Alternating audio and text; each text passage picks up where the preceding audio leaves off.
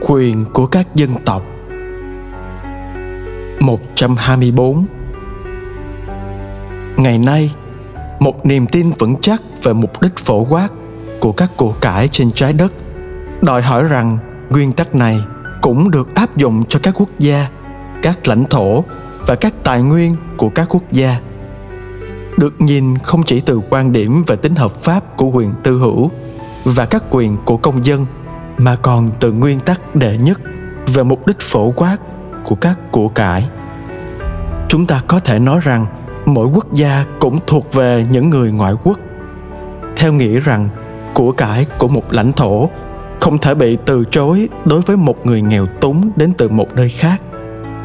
Như các giám mục mỹ đã khuyến dụ, có những quyền nền tảng đi trước bất cứ xã hội nào vì chúng xuất phát từ phẩm giá được ban cho mỗi con người xét như thụ tạo của Thiên Chúa.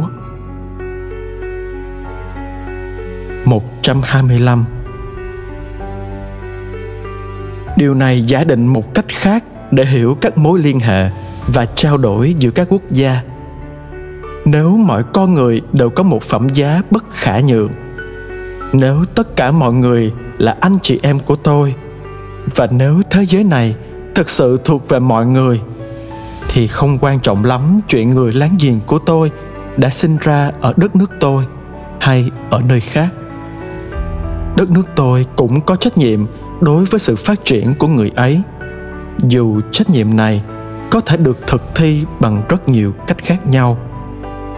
Đất nước tôi có thể cung ứng một sự hào hiệp chào đón những ai đang trong tình trạng khẩn cấp, hoặc làm việc để cải thiện các điều kiện sống tại xứ sở của họ bằng cách từ chối bóc lột các quốc gia ấy, hay vơ vét các nguồn tài nguyên của họ. Từ chối hỗ trợ những hệ thống tham nhũng, vốn gây cản trở sự phát triển, có phẩm giá của dân chúng ở đó. Điều áp dụng cho các quốc gia thì cũng đúng đối với các vùng khác nhau trong một quốc gia. Vì ở đây cũng có tồn tại quá nhiều sự bất bình đẳng nhiều trường hợp do không nhìn nhận đúng phẩm giá bình đẳng của con người. Những vùng phát triển hơn tại một số quốc gia nghĩ rằng họ có thể liền bỏ của nợ là các vùng nghèo hơn và nhờ đó gia tăng mức tiêu thụ của mình. 126 Chúng ta đang thực sự nói về một mạng lưới quan hệ quốc tế mới bởi vì không có cách nào đã giải quyết những vấn đề nghiêm trọng của thế giới chúng ta. Nếu ta tiếp tục suy nghĩ, duy chỉ về việc tương trợ giữa các cá nhân hay các nhóm nhỏ, chúng ta cũng không được quên rằng sự không công bằng không chỉ ảnh hưởng đến các cá nhân mà cả các quốc gia nữa. Nó thúc bách chúng ta xem xét một đạo đức học về các quan hệ quốc tế.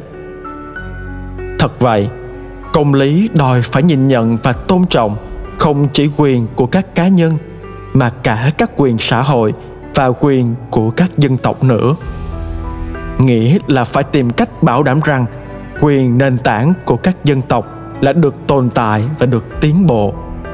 Một quyền mà có nhiều lúc bị áp chế cách khắc nghiệt do áp lực tạo ra bởi nợ nước ngoài.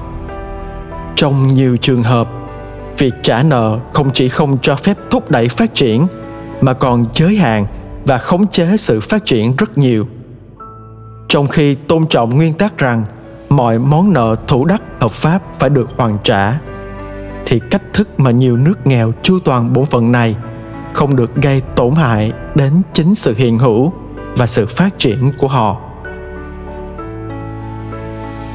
127 Chắc chắn tất cả những điều này kêu gọi một cách nghĩ khác. Nếu không có một cố gắng đi vào cách nghĩ ấy, điều tôi đang nói ở đây sẽ nghe có vẻ phi hiện thực một cách điên rồ. Mặt khác, nếu chúng ta chấp nhận nguyên tắc rất quan trọng rằng có những quyền phát xuất từ nhân phẩm bất khả nhượng của chúng ta chúng ta có thể đảm nhận cái thách đố và việc hình dung một nhân loại mới chúng ta có thể tìm kiếm một thế giới cung cấp đất đai, nhà ở và công việc làm cho mọi người. Đây là nẻo đường hòa bình đích thực, không phải cái chiến lược thiển cận và vô nghĩa nhằm gieo rắc sợ hãi và nghi ngờ trước những đe dọa từ bên ngoài. Vì một nền hòa bình đích thực và bền vững sẽ chỉ đạt được trên cơ sở một nền đạo đức toàn cầu về sự liên đới và hợp tác để phục vụ một tương lai được hình thành bởi sự phụ thuộc lẫn nhau và đồng trách nhiệm trong toàn thể gia đình nhân loại.